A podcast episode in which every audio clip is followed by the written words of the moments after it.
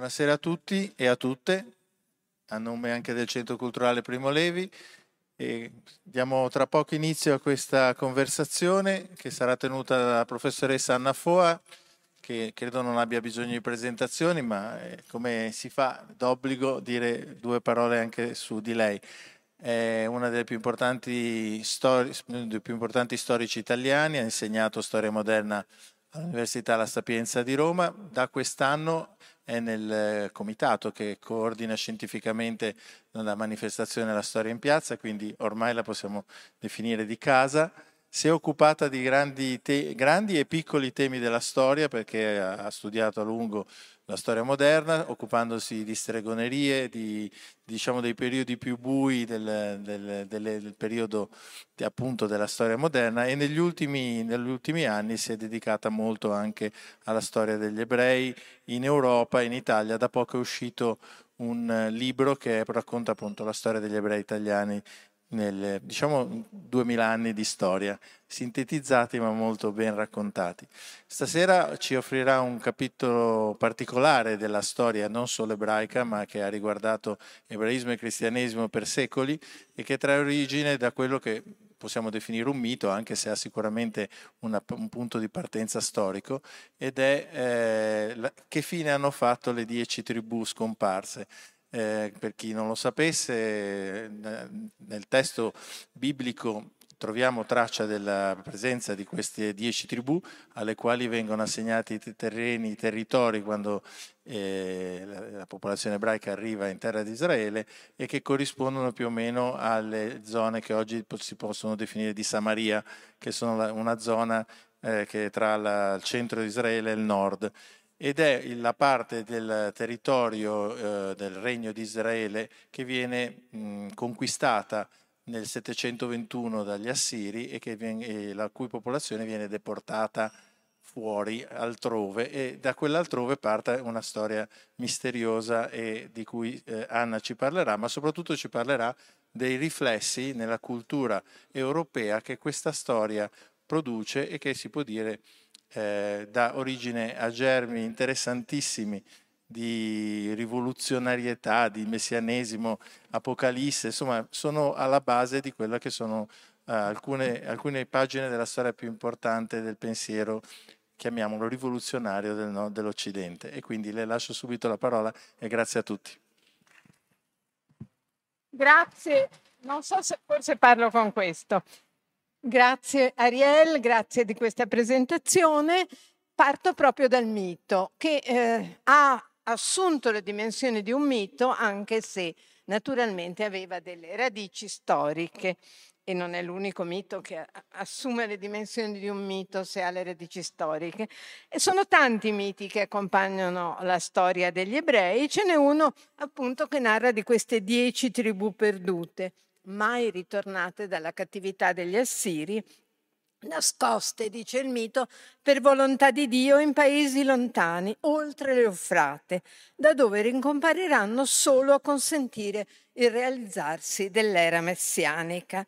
È strano mito, effettivamente, una diaspora immaginaria che si accompagna alla diaspora storica, quasi che la dispersione del popolo ebraico dovesse essere immaginata come molto più antica e molto più carica di mistero della diaspora reale e quasi dovesse così assumere un significato dalla dispersione e solo da quella il ritorno. Tracciare, pur se attraverso segni molto sparsi, alcuni precisi, altri molto mitici, altri più lontani. Una storia di questo mito è cosa assai complicata, perché il mito non è esistito sempre, affiora, scompare, riaffiora perché i confini fra reale e immaginario sono stati nella storia ebraica forse ancora più sfumati che altrove. E tuttavia si può individuarne un momento centrale. È il momento degli anni che vanno dall'esilio degli ebrei della Spagna al movimento messianico di Sabbatai Zevi nel 1666 un arco di tempo assai significativo per la storia dell'Europa, scandito dalla scoperta del Nuovo Mondo, dallo zelo conversionistico della Chiesa, dall'intrecciarsi di nuovi fermenti intellettuali, rinnovate ansie apocalittiche, per non parlare di quanto tocca da vicino, che di, che di quanto tocca da vicino la storia degli ebrei. In questa prospettiva, questa grande fiammata messianica del 1666, appunto il pretendente messia Sabbatai Zevi, viene a porsi come un punto limite, una sorta di pietra di confine, ed è attraverso i due secoli precedenti che si precisa compiutamente questo sistema di credenze, la storia delle tribù perdute, destinate ad avere una lunga significato, una lunga storia nel, nel, per il popolo ebraico e in genere per l'Europa, perché è, c'è una trasmissione dal mondo ebraico al mondo cristiano, cattolico in particolare, di questo mito delle tribù perdute. Eh, ora eh, eh, ci sono pochissimi gli accenni nelle scritture alle tribù perdute, una è nel primo cronache, l'altro nel secondo re, ma sono assai vaghi, quindi sono eh, accenni che fanno riferimento alla eh, cattività eh, babilonese, ma sono comunque mo- molto vaghi mo- diventano molto meno vaghi in un apocrifo, quello del quarto Ezra, che è considerato, viene ripreso nel mondo cattolico in particolare, ma è un apocrifo per il mondo ebraico, che è più o meno approssimativamente eh, contemporaneo della caduta del Tempio di Gerusalemme nel 70. E eh, il quarto Ezra dice e i capi delle famiglie di Giuda e di Beniamino, i sacerdoti e leviti e tutti quelli il cui spirito era stato destato dal Signore si levarono per tornare a ricostruire la casa dell'Eterno situata in Gerusalemme. Quindi descrive il ritorno e poi ancora si parla degli esuli di Israele, dei dispersi di Giuda che si riuniscono. Ora, eh, da queste tracce sparse, siamo nel 70 d.C., ci sono dei momenti lunghi, di lungo silenzio e eh, anche eh, questo, certamente il, il, questo testo del quarto Ezra è un testo particolarmente significativo perché il mito si presenta in tutte le sue forme, è una visione. Il protagonista vede in sogno un forte vento che proviene dal mare e lo sconvolge ed ecco apparire un uomo che vola insieme alle nubi del cielo. Tutto trema al suo sguardo, tutto consumato dal fuoco. Dalle quattro, dalle quattro parti del mondo si raduna un'immane moltitudine di uomini per muovergli guerra, ma egli distrugge i nemici. Dopo che la moltitudine ostile è stata così consumata, sto riassumendo questo testo del 70 circa d.C., l'uomo raduna intorno a sé una folla pacifica. Questa è la visione. L'uomo emerso dal mare è il Messia, i suoi nemici sono le nazioni del mondo, l'annichilimento delle potenze ostili è effettuato dal fuoco della legge. Il Messia raduna le dieci tribù. E da allora in poi questa idea che qualunque esplosione messianica dovesse riallacciarsi a questo mito delle tribù scomparse, tribù perdute, tribù che probabilmente dal punto di vista storico sono state assimilate a Babilonia, tanto da consentire soltanto che due tribù sopravvivessero, è qualcosa di eh, molto interessante e importante. Questi, eh, per esempio, nel testo di Ezra si dice anche che queste sono le dieci tribù condotte in cattività fuori dalla propria terra, le quali tribù Salamanassar, re degli Assiri, ha deportato in cattività. Egli le ha tratte oltre il fiume e così sono state portate in un'altra terra. Un'altra terra quest'altra terra è qualcosa che assume subito le caratteristiche di una terra nascosta, è una terra dove non si riesce ad arrivare, è una terra che è chiusa attraverso dei fiumi torrenziali che eh, impediscono il passaggio. È una terra d'esilio, ma è una terra distante, una terra separata. Eh, si viene chiamata Arzaret, cioè Eretz Acheret, un altro paese. E le tribù eh, che eh, sono in qualche modo esiliate, e qui Ezra lo dice molto chiaramente, per i peccati da loro commessi, è la la, la, la, teoria del peccato che porta poi all'esilio e alla diaspora vengono invece eh, radunate nascoste in un luogo in cui tornano all'antica purezza. Ecco, anche questo del ritorno all'antica purezza è uno dei motivi che collega eh, l'idea del peccato e della, com, del fatto di aver commesso peccato e di aver perduto la purezza originaria alla purezza da riconquistare prima dell'era messianica. Eh, per esempio, eh, uno dei, dei, testi, siamo sempre nel quarto Ezra, dice ed ecco che ora sono in procinto di far ritorno. L'Altissimo tratterrà di nuovo le sorgenti del fiume, perché questo fiume San Bation è un fiume estremamente violento che impedisce il passaggio. Il fiume si ferma solo di, eh, di sabato, di Shabbat, però da una parte gli ebrei nascosti che sono assolutamente ormai eh, obbediscono alla legge e hanno eh, eh, scontato tutti i loro peccati e sono in uno stato di totale purezza e di eh, quasi una sorta di Gan Eden, di paradiso terrestre, a questo punto non possono, ovviamente perché violerebbero la legge del sabato, attraversare il fiume, dall'altra il fiume è in qualche modo anche trattenuto, loro stessi sono trattenuti dalla mano del Signore. Perciò, dice Ezra, tu hai visto una moltitudine riunita in pace, ma anche i sopravvissuti del suo popolo, qui di nuovo ci sono i resti di Israele, che è un tema che ritorna sia nel, nel linguaggio ebraico sia nel linguaggio cristiano, anche quelli che si trovano entro i confini della mia sacra terra saranno salvati.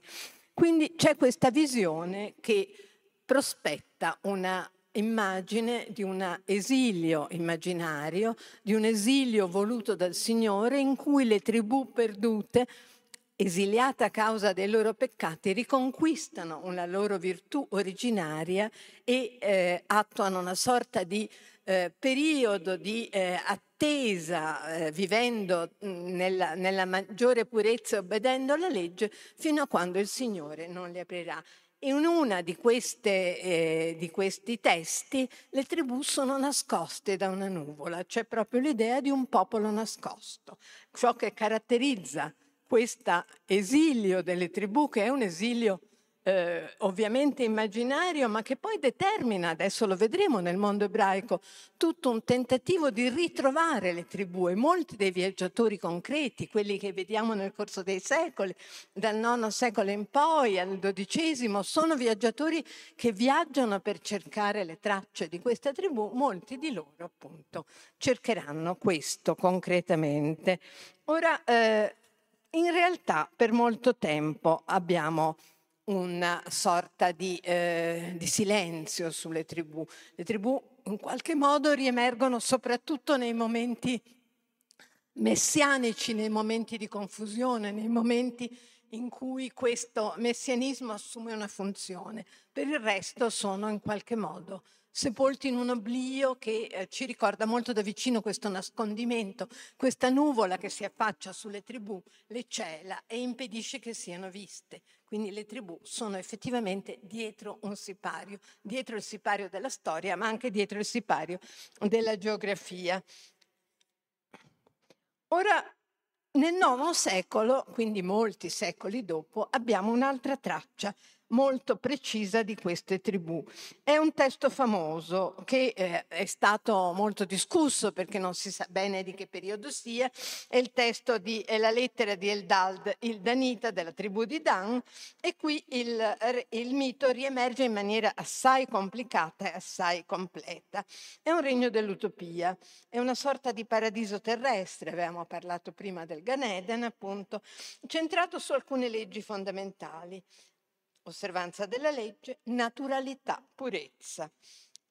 Nella lettera di Eldad queste cose sono messe molto in rilievo. Eldad dice di avere eh, ritrovato queste tribù, racconta di averle ritrovate, racconta come le ha trovate e eh, sono, sarebbero rifugiate in Etiopia. Qui ovviamente c'è anche un collegamento con i, eh, quelli che poi sono stati chiamati Falasha, in realtà i Bene Israel, che eh, eh, sono quindi le, eh, gli ebrei d'Etiopia, e eh, nella lettera di Eldad si dice che trovarono quella terra fertile e ricca di campi, vigne, orti e giardini. I figli di Dan poterono abitarvi insieme a chi già mi dimorava, stringendo con loro un patto insieme a chi già vi dimorava. E gli etiopi furono tributari dei figli di Israele, abitarono con loro moltissimi anni, dando vita a una ricca discendenza e moltiplicandosi in modo meraviglioso. Devo sottolineare che molte sono le discussioni su questa lettera di Eldad, che, la cui collocazione nel IX secolo è contestata e molto discussa. Comunque, siccome la maggior parte delle attribuzioni la danno al IX secolo, io ora ve l'ho collocata lì. Ora, quello che caratterizza queste tribù, soprattutto alcune di queste tribù, che è un'altra, anche questi sono una è una tribù mitica, la tribù dei figli di Mosè. I figli di Mosè sono una tribù leggendaria che a volte è stata identificata con quella dei Levi, se ne parla nel Midrash e se ne parla anche in leggende arabe, Banu Musa si, eh, queste tribù dei figli di Mosè sono caratterizzati da una purezza estrema, vivono in uno spazio chiuso, anch'essi delimitati da questo fiume Sambiation che scorre impetuoso, ma eh, che loro non possono varcare perché obbediscono appunto alla legge. Non c'è tra loro né ladro né uomo malvagio, né chi recchi danno agli altri perché essi sono santi e puri, dice ancora la lettera di Eldad, parlano solo l'ebraico, la lingua santa, non si trova fra loro nessun animale immondo o nocivo, quindi gli viene anche tolta la caratteristica di scegliere se obbedire o meno alla legge nelle norme della Kashrut, hanno dimore sontuose, grandi edifici e torri che si sono costruiti da soli.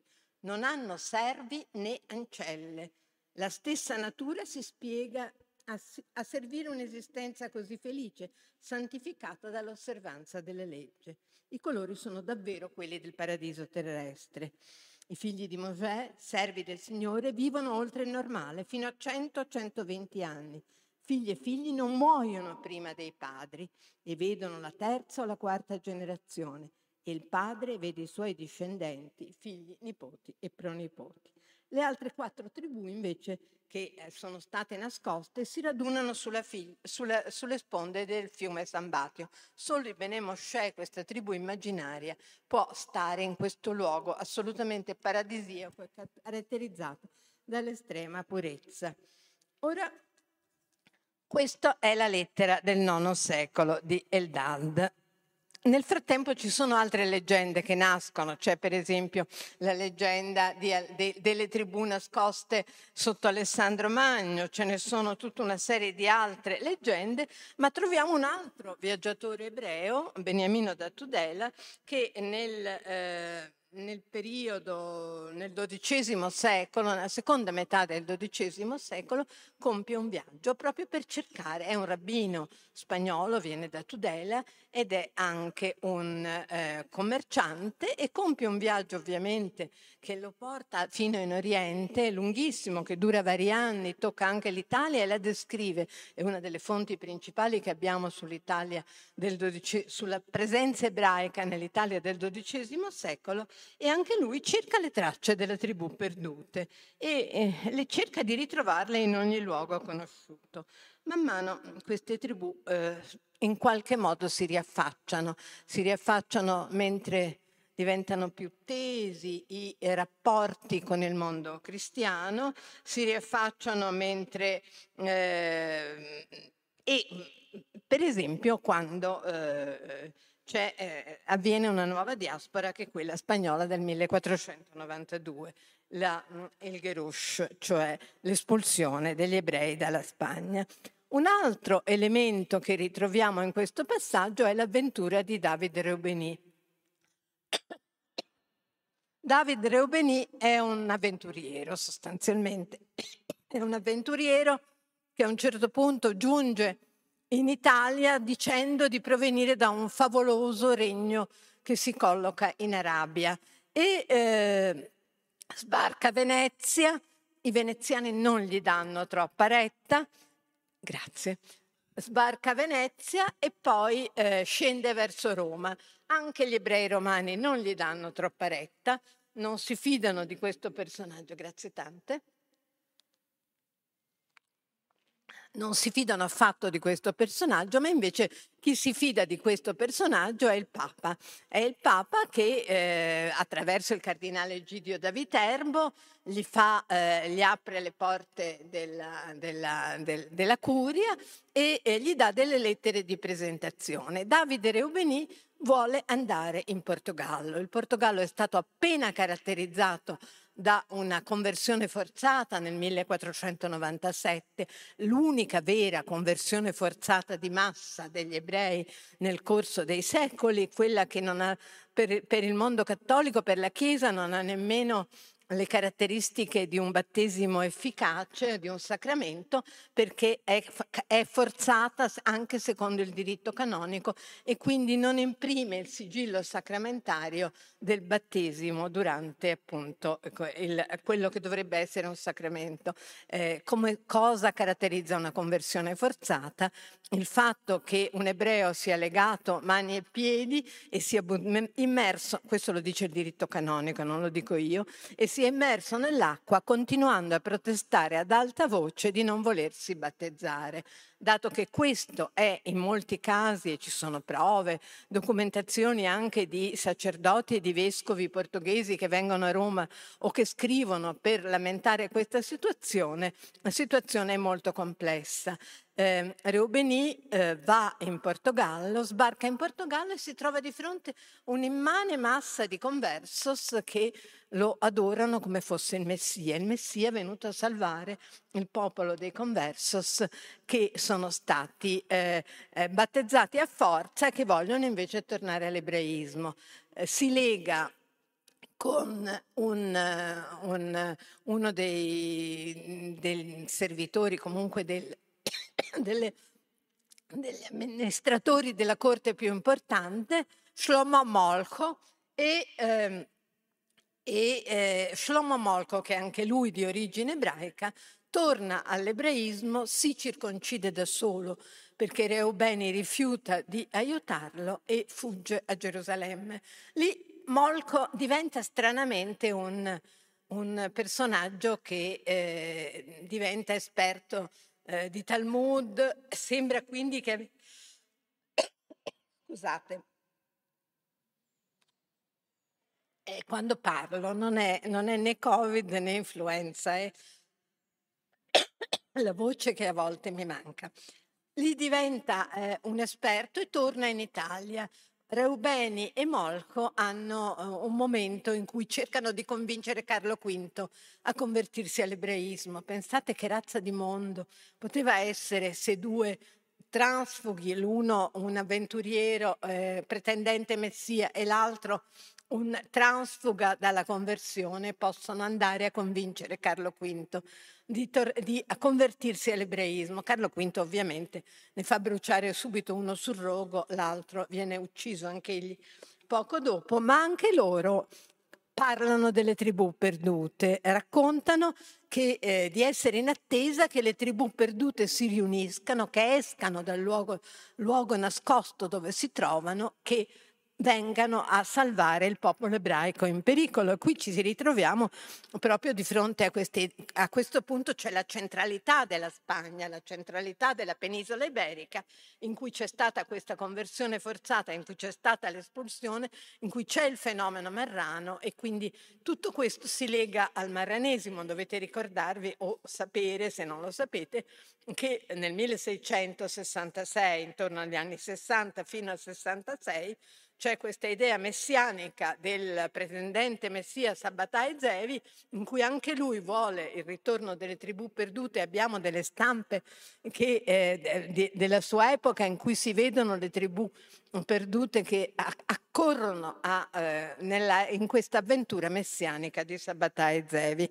Ehm, questa storia viene raccontata in parte da un grande studioso ebreo italiano che vive a Ferrara, Abraham Farissol, nel suo Itinera Mundi, cito nella traduzione latina, l'altra è Gerrit Orotolam, che narra eh, sia l'avventura di Davide Reubeni, così io come ve l'ho raccontata adesso, questo suo viaggio, come lo raccontava Reubeni, che era ovviamente non poteva essere un viaggio vero, era una mistificazione di Davide Reubeni, eh, passava da, dal Mar Rosso all'Egitto, Venezia, poi a Roma, eccetera, eccetera, fino a appunto Clemente VII un'alleanza militare per la riconquista della Terra Santa, eterno possesso degli ebrei. Quindi è stato anche interpretato questa cosa come una sorta di pre-sionismo dell'inizio eh, Cinquecento.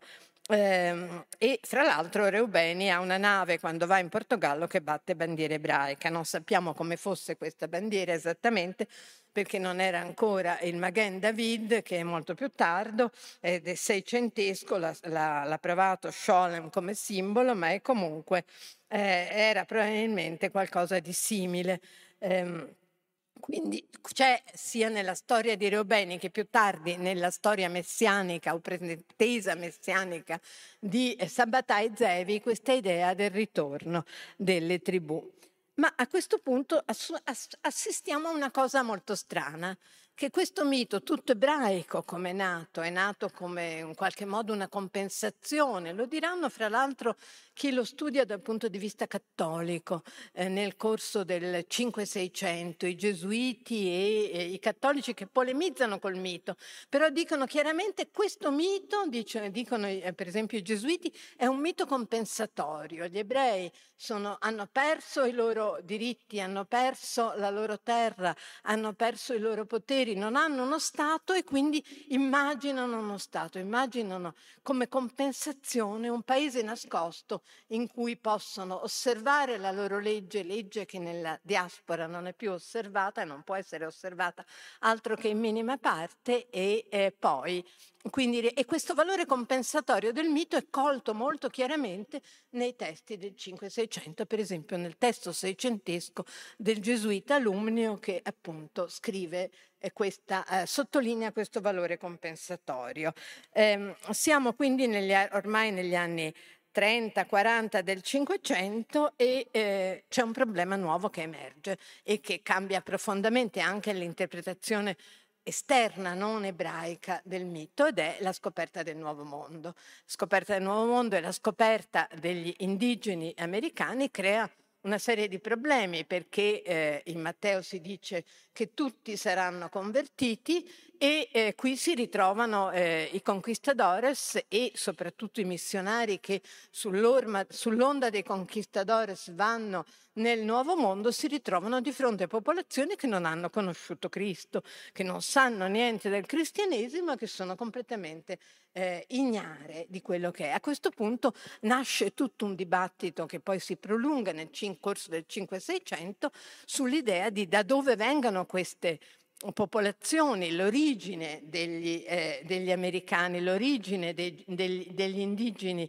siamo soprattutto nel, nel, nell'America del Sud, siamo nel, dal Messico fino giù al, al Perù, siamo eh, nell'America del Sud e questi indigeni non hanno una collocazione, sono eh, persone eh, fuori dal, da, dal contesto conosciuto, dal contesto noto. E a questo punto una delle teorie che emerge e che è particolarmente interessante rispetto al nostro tema delle tribù eh, perdute e del popolo nascosto è quella che, secondo cui gli indigeni d'America sarebbero in realtà i discendenti delle tribù perdute. Attraverso un passaggio probabilmente attraverso lo stretto di Bering, eccetera, il, eh, attraverso l'Asia i, eh, gli ebrei sarebbero scesi nelle Americhe e a questo punto i discendenti. E qui c'è uno scatenarsi dal punto di vista dei missionari, dei, eh, dei testi di interpretazione a proposito della, eh, di, di, di, di eh, graffiti trovati, tutta una serie di cose, c'è questa eh, scatenarsi e questa idea del qual è l'origine degli americani e l'origine degli americani è nelle tribù perdute.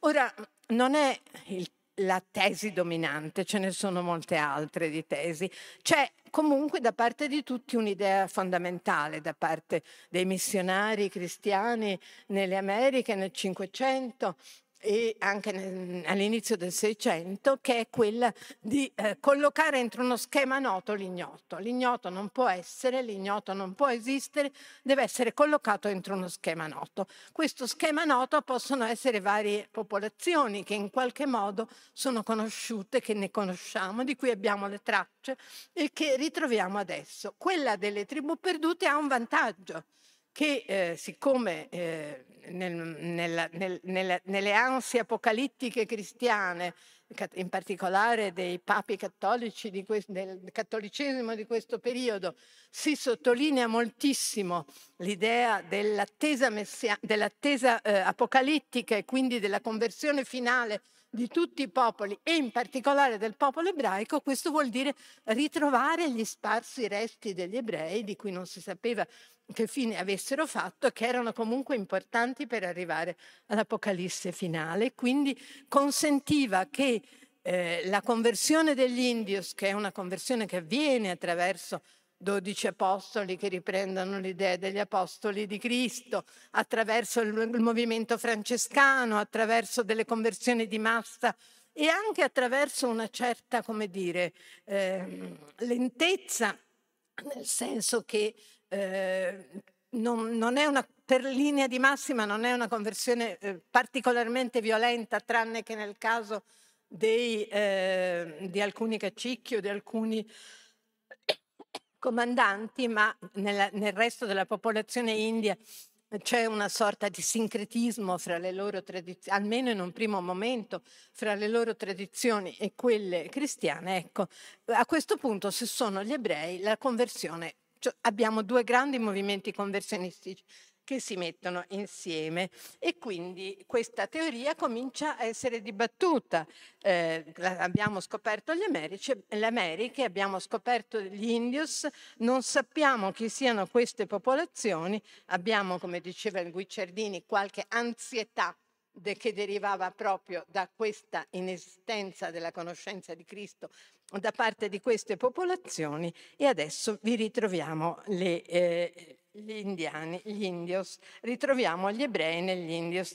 E c'è un'opera di un gesuita, quello di che vi ho citato un momento fa, che è, ehm, Federico Lumnio, pubblicata nel 1567 ad Anversa, eh, che nel titolo dice De estremo Dei Judicio et Indorum Vocazione, cioè la, eh, l'Apocalisse finale è, è collegata strettamente con eh, il giudizio divino e con anche i peccati di quelli che eh, si devono eh, eh, convertire in qualche modo.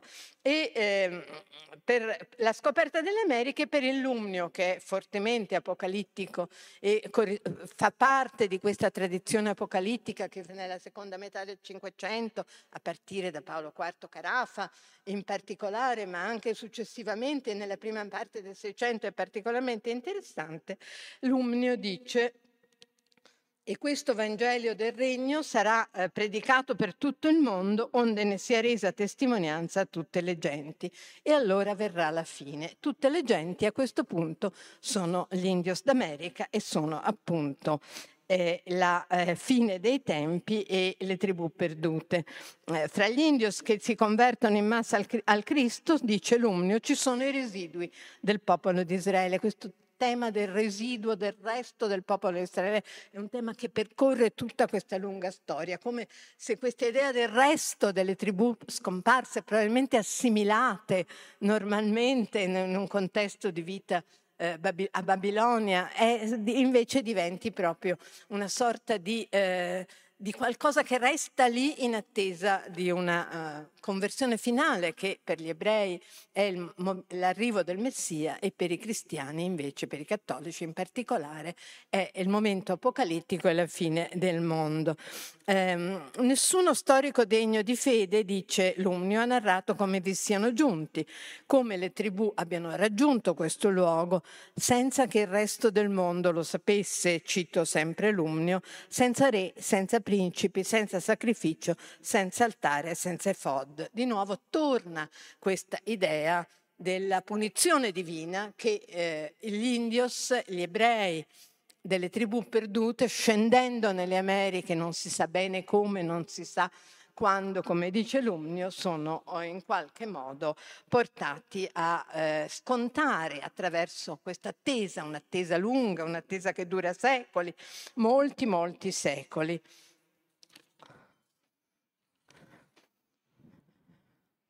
E eh, si ha la sensazione, in questo, in questo, soprattutto nella fine del Cinquecento, che si senta che la fine dei tempi si sta avvicinando. Eh, un momento, eh, diciamo, apocalittico molto forte.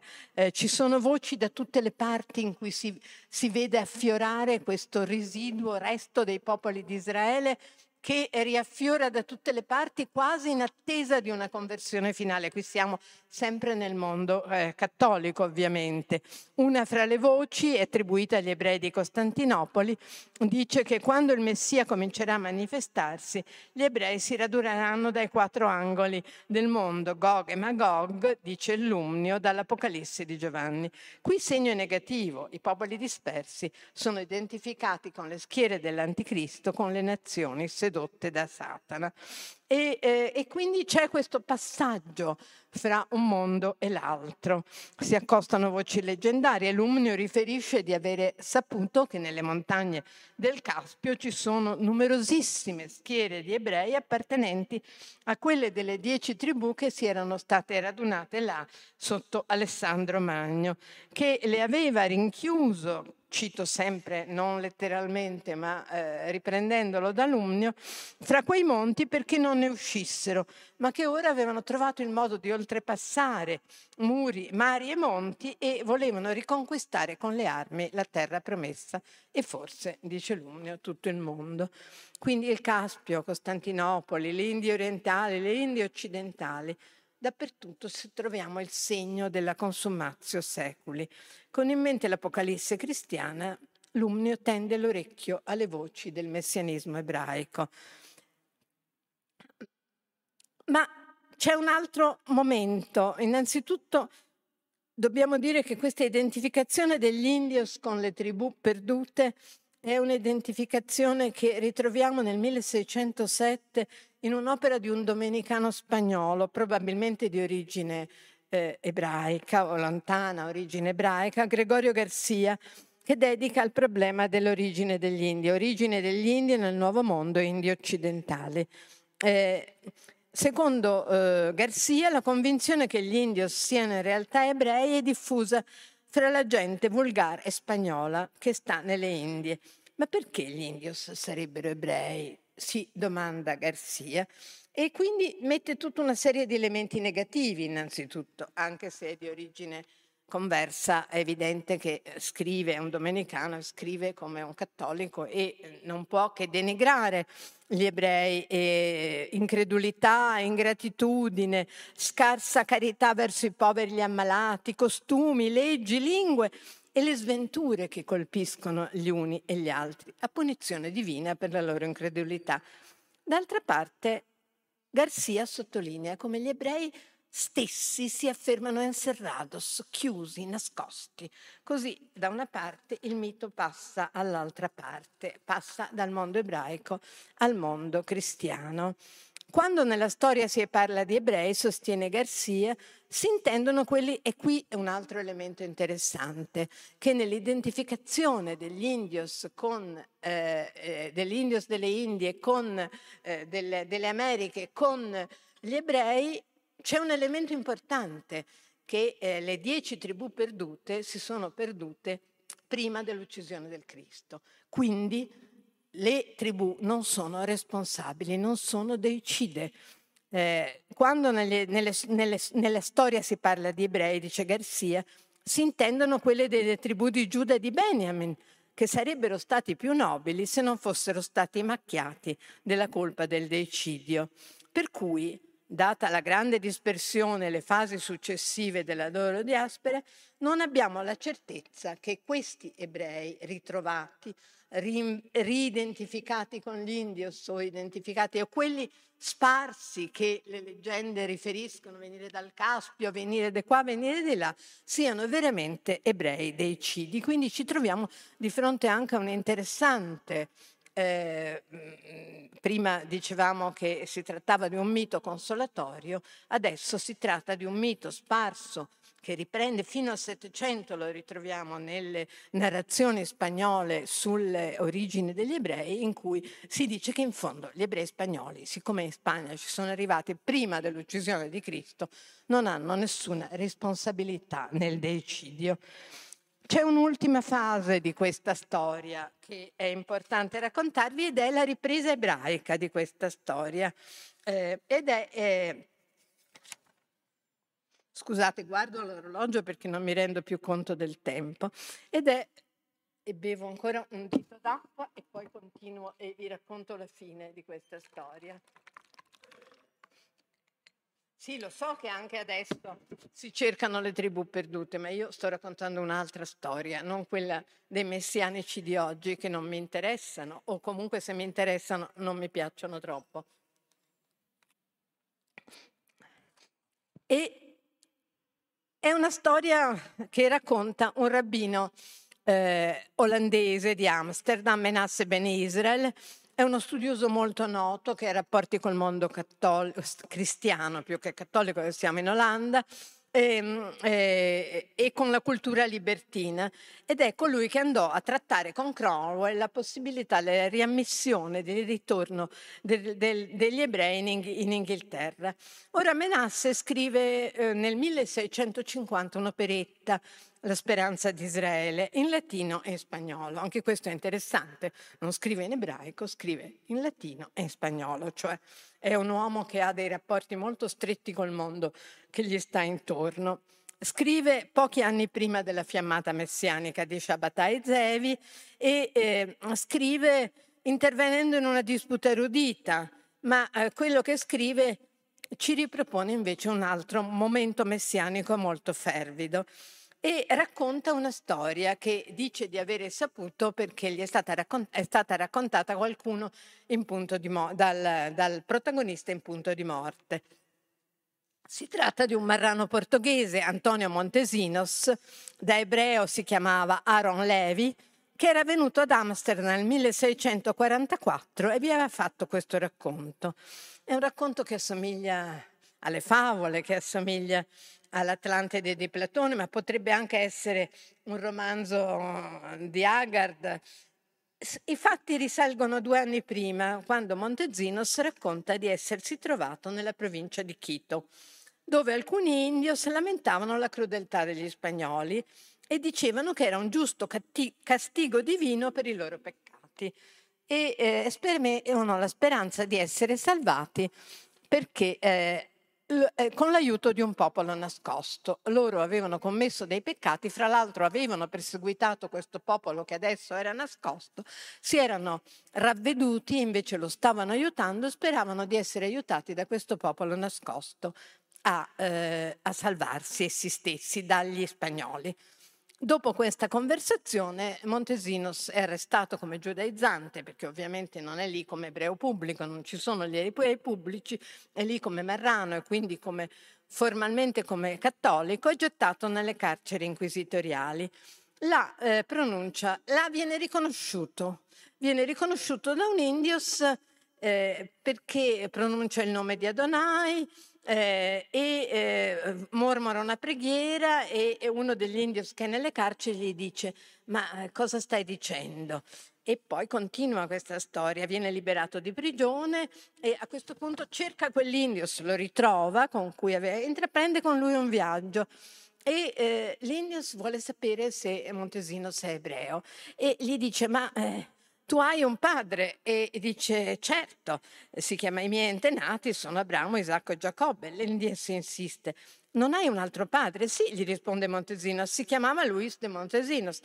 L'indiano si arrabbia e dice, ma non sei tu un figlio di Israele? A questo punto abbra- bacia, abbracci, riconoscimenti e, e dopo un viaggio di dieci giorni eh, in cui però osservano il riposo dello Shabbat, raggiungono la rive di un grande fiume. Di nuovo torna il fiume, un fiume grande, un fiume vorticoso, un fiume che non consente il passaggio e eh, al di là del quale si trova questo popolo nascosto. Quattro alla volta gli indios attraversano il fiume in un'imbarcazione. Sono scusate, quattro alla volta il, i membri del popolo nascosto attraversano il fiume con un'imbarcazione perché gli indios non possono andare nella terra al di là del fiume, morirebbero. Sono i discendenti delle tribù di Israele. Il racconto di Montesinos dice che erano un po' scuri di cantagione, alcuni avevano i capelli lunghi fino alle ginocchia, altri li portavano più corti, altri ancora li avevano tagliati come noi. Erano grandi e belli e di aspetto fiero. Attorno alla testa portavano un fazzoletto annodato. Misteriosi conversari con questi personaggi e alla fine Montesinos eh, parla con questi eh, con gli indios convertiti all'ebraismo che gli fanno da guida e ricostruisce questa storia. Gli ebrei sarebbero stati, secondo la storia del popolo nascosto che viene, gli viene raccontata, i primi ad insediarsi nelle terre americane. Cito da eh, Menasse Ben Israel. E Dio che portò in queste terre i figli di Israele tuoi fratelli, egli compì per loro numerosi prodigi e miracoli. Noi gli indiani siamo arrivati in questo paese, abbiamo fatto la guerra ai, fratelli, ai, tuoi fratelli e il trattamento che abbiamo loro inflitto è stato peggiore di quello che noi subiamo da parte degli spagnoli. Ecco il collegamento fra i perseguitati. Gli indios si sono ravveduti e sperano che il popolo nascosto li aiuti a salvarli dagli spagnoli. E infine gli ebrei si sono nascosti in queste regioni e eh, invano gli indios hanno cercato di conquistarli e sono stati costretti a riconoscere la superiorità dei loro avversari. Dopo secoli, con grande difficoltà, continuo con la storia di Menasse Ben Israel, Cinque cacicchi, fra cui il padre dell'indio che eh, Montezinos aveva trovato in prigione e con cui si era messo d'accordo di fare questo viaggio, erano riusciti a mettersi in contatto con quel popolo nascosto. Le profezie loro, le loro profezie indios parlavano di quel popolo nascosto e loro aspettavano dal, dal, dal popolo la salvezza. Ogni sei anni si incontravano, non so perché sei, erano gli ebrei che attrapassavano il fiume per raggiungerli, perché nessun indio poteva penetrare senza morire nella terra dove essi vivevano. Forse c'è un ricordo eh, della, eh, della liberazione dai debiti, chissà, il settimo anno, non lo so. Ora all'ultimo incontro aveva partecipato anche Montezinos. Gli ebrei vivevano nell'attesa e nella speranza e così vivevano gli indios. Questa storia era stata raccontata mm, Giorno verrà, dice fra l'altro l'indio, in cui tu ci vedrai senza riconoscerci. Noi siamo tutti fratelli per grazia di Dio. Non ti preoccupare per questo paese perché tutti gli indiani ci obbediranno e quando avremo finito con questi spagnoli noi vi stratteremo alla vostra cattività se Dio vuole che tutto ciò si compia secondo la sua promessa. Ora che dire di questa storia? È evidente che questo racconto di Montezinos che eh, Menasse Ben Israel fa, fra l'altro Menasse morirà due anni dopo ancora in Inghilterra senza essere potuto tornare ad Amsterdam e quindi su cui non tornerà, eh, può essere qualcosa che in qualche modo spinge verso il riconoscimento degli ebrei in Inghilterra. È comunque un racconto molto ben articolato in cui questa vicenda assume quasi le caratteristiche appunto di una narrazione di avventura, il viaggio, ci sono tutti gli elementi. Ehm, poco dopo sarebbe arrivato questo Messia, il pretendente Messia, pochi anni dopo appunto se è, è Shabbatai Zevi, devo dire che però anche Shabbatai Zevi nella sua eh, pretesa messianica e nel suo eh, diciamo eh, tentativo di eh, convincere il sultano di eh, restituirgli la terra di Israele, eh, insiste sull'aiuto delle tribù perdute. Come dicevo, ci sono queste stampe in cui si vede questa moltitudine di uomini dietro, la, eh, il, il, dietro Sabbatai Zevi a cavallo mentre si muovono.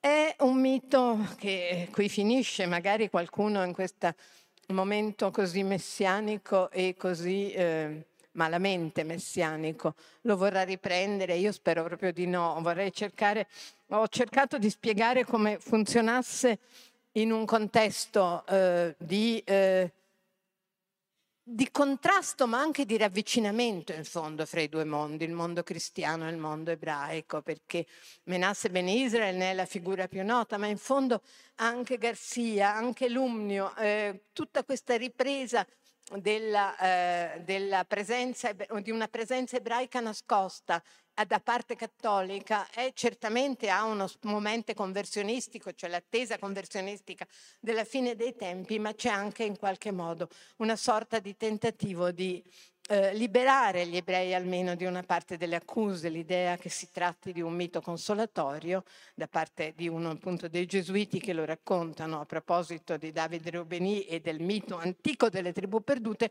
ma anche questa nuova versione americana, possiamo chiamarla, in cui comunque questi eh, ebrei nascosti sono ebrei che sono sfuggiti a quella che è la eh, condanna eh, dell'esilio e, e della mancanza di Stato eh, senza Stato, senza re, eccetera, eccetera, in cui in qualche modo si sono purificati e hanno condotto nel loro nascondimento una vita eh, purificata e eh, segreta. Eh, può essere anche una eh, contrapposizione alla leggenda antisemita dell'ebreo errante. Qui gli ebrei erranti sono tanti, sono un intero popolo, si nascondono, hanno un'altra storia, ma comunque sono completamente innocenti. Che un popolo intero si nascondesse era qualcosa di estremamente nuovo in qualche modo, però un altro popolo intero era stato scoperto, un popolo senza storia rispetto ai cristiani e rispetto ai conquistadores ed erano gli indios d'America. Questa storia corrisponde molto a quella che è la percezione, eh, le ansie, le paure, ma anche le speranze di quel mondo. Grazie.